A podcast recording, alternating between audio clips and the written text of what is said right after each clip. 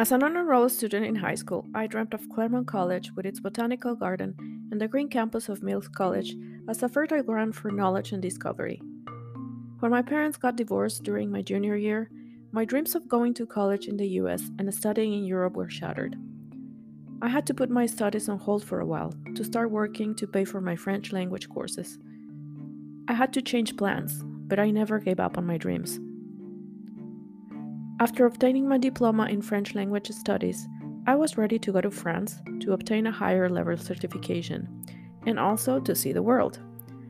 I searched for institutes, prepared a budget, and showed all this to my dad. I'm sorry, I can't afford it. Stop dreaming, my father said. I postponed higher education for a three year career, never letting go of my idea of traveling to Europe. But how? If I had to work and study? I took things one day at a time and stayed focused. Back in the day, I got a job as an assistant for the Ministry of Economic Development to later become an account executive and investment promoter. One morning, we were called to a meeting at work to announce a program of investment promotion of our local le- region in Europe. We will send interns to Germany and France. Wow, the opportunity was there. I read all about the program. I got the name of the office hosting the program in France. That evening, I was home laying on the sofa with all these thoughts in my mind. I couldn't sleep. I walked to the corridor and wrote with a black marker on a small mirror I am going to France.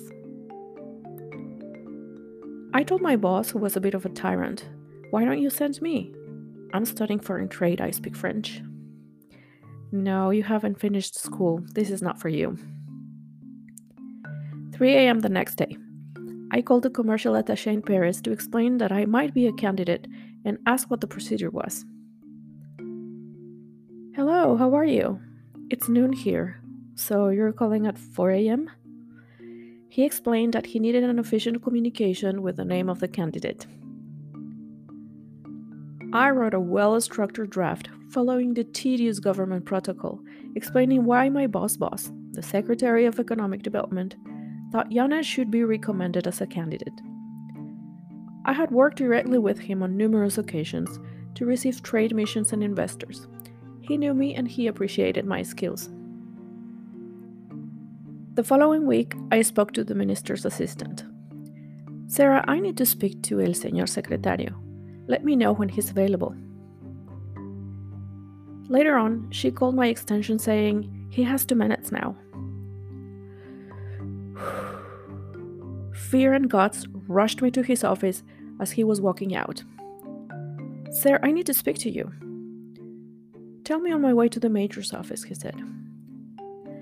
Okay, this is about the foreign promotion program. I'm studying foreign trade. I speak very good French. I know our region. I can represent the state in Paris very well. Okay, what do we have to do? he replied.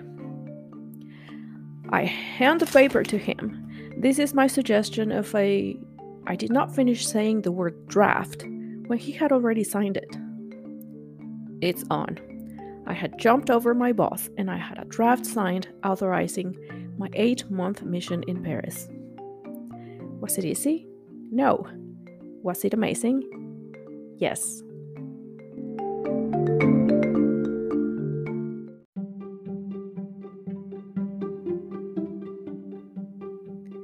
I was all set up for my working trip to Paris. Permissions granted, airplane ticket reserved and paid, diplomatic visa, and uh, that was basically it. I was not a high level executive sent with a relocation package. I was not a diplomat either. I was only a young woman that had made her way this far with hard work and loving what she was doing. I had earned this assignment, but I had also gained the ire and the envy of some so I didn't get any help from the administration staff. I had to figure out all the rest by myself. The toughest part was finding a place to live and figuring out how to survive in Paris with 600 euros per month. I looked for places in the internet, but there wasn't much. As you might know, in Paris you need to be on site to pay and literally snatch the place.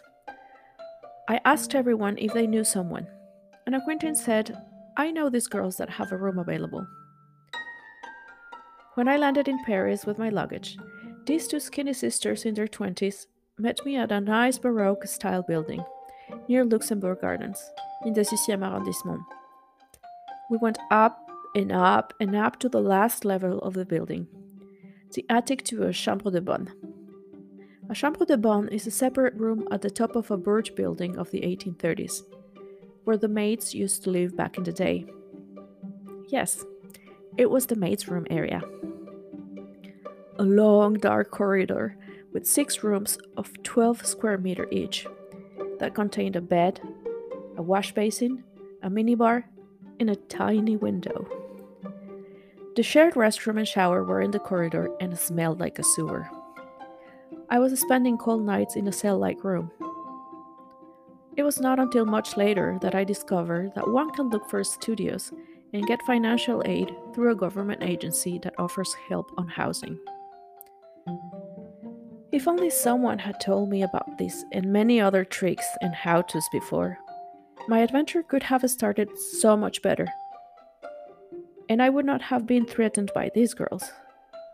When I told them I was leaving the room three weeks after my arrival, they said, Well, you should have given a notice. You need to pay us a penalty. For a place without a contract that they were subletting, which is illegal? There I was, back on the quest of a place to live, in the middle of a completely new world. Showing up to work with a smile at one of the nicest neighborhoods of Paris, a fancy building at the Premier Arrondissement, close to La Bourse, the stock exchange building.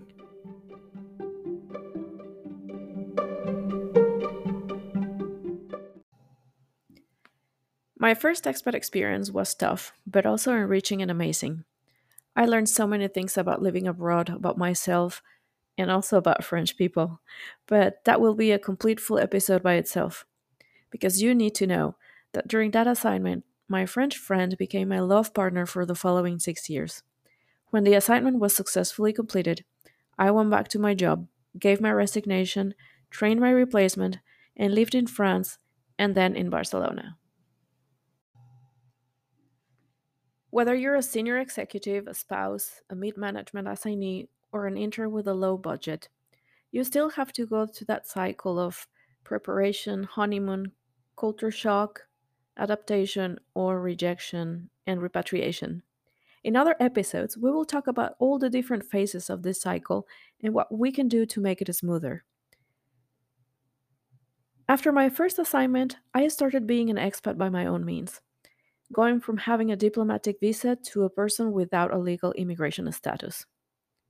It is tough, but it's also so exciting and challenging. I am not a person that likes roller coasters.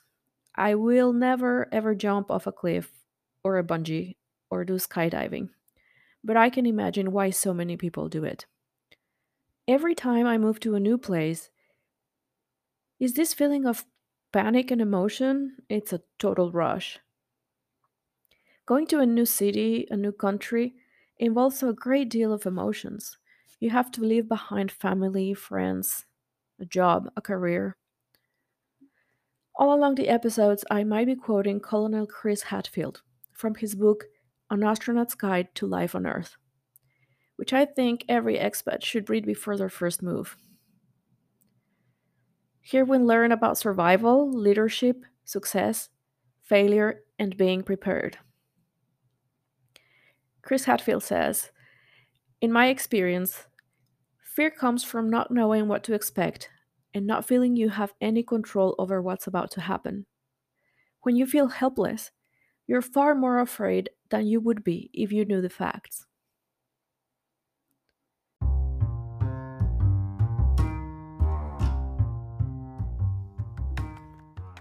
And how do you prepare? What are the important things to do and to know before you accept an assignment abroad or before you decide to move to another country? Of course, this varies with each case. The country you're going to, if you go alone with a partner or family, we can make a big list of the important things to do before moving abroad. That is actually part of my job as a coach. But today I would like to mention a few general points. What are your personal objectives and those of your partner? What are your professional objectives? Do these match with the assignment? Set realistic expectations. Yeah, we say, oh, I will learn the language immediately. I love it. I will adapt fast. I will be making a lot of money. Well, it's not always the case. Do research of the place you are going to. The more you know, the more prepared you are, the less stress there will be. Have official documents up to date and get informed on which one of those you will need to be translated and with apostille. Get an international health insurance. Figure out how you will manage your funds. If you're being sent on an assignment, have an open, detailed talk with your HR or relocation agent on what is covered on your package and what is not, as well as the current immigration requirements, as they are now changing more rapidly than ever. Start learning the new language. Have a support group back home and start creating one in your new location. Start networking. Months before my move, I usually get into forums of the host country and I start making virtual acquaintances, getting to know people, asking questions. It is very useful, and when you get there, you kind of feel you already have friends. Patience. Know that you will need to be very patient. Your set of mind. Be humble, curious, and ready to learn. Be open to discover a new culture. Sometimes we can learn that this thing that is done differently than in our home country is actually really good. I have a big list of awesome things I've adopted from other cultures. Try to understand what the origin of certain behavior is. It will help you understand why it's done in a certain way. I like to mention the word ethnocentrism as the general belief or attitude in the superiority of one's own country or ethnic identity group. Also, and very important in the workplace, by being humble and listening, one can learn a lot about the culture and you integrate better. Have self awareness. But most important, know that you can always leave if you don't like the place and that you will gain a great deal of learning, you will meet great people, and you will grow as a person and as a professional.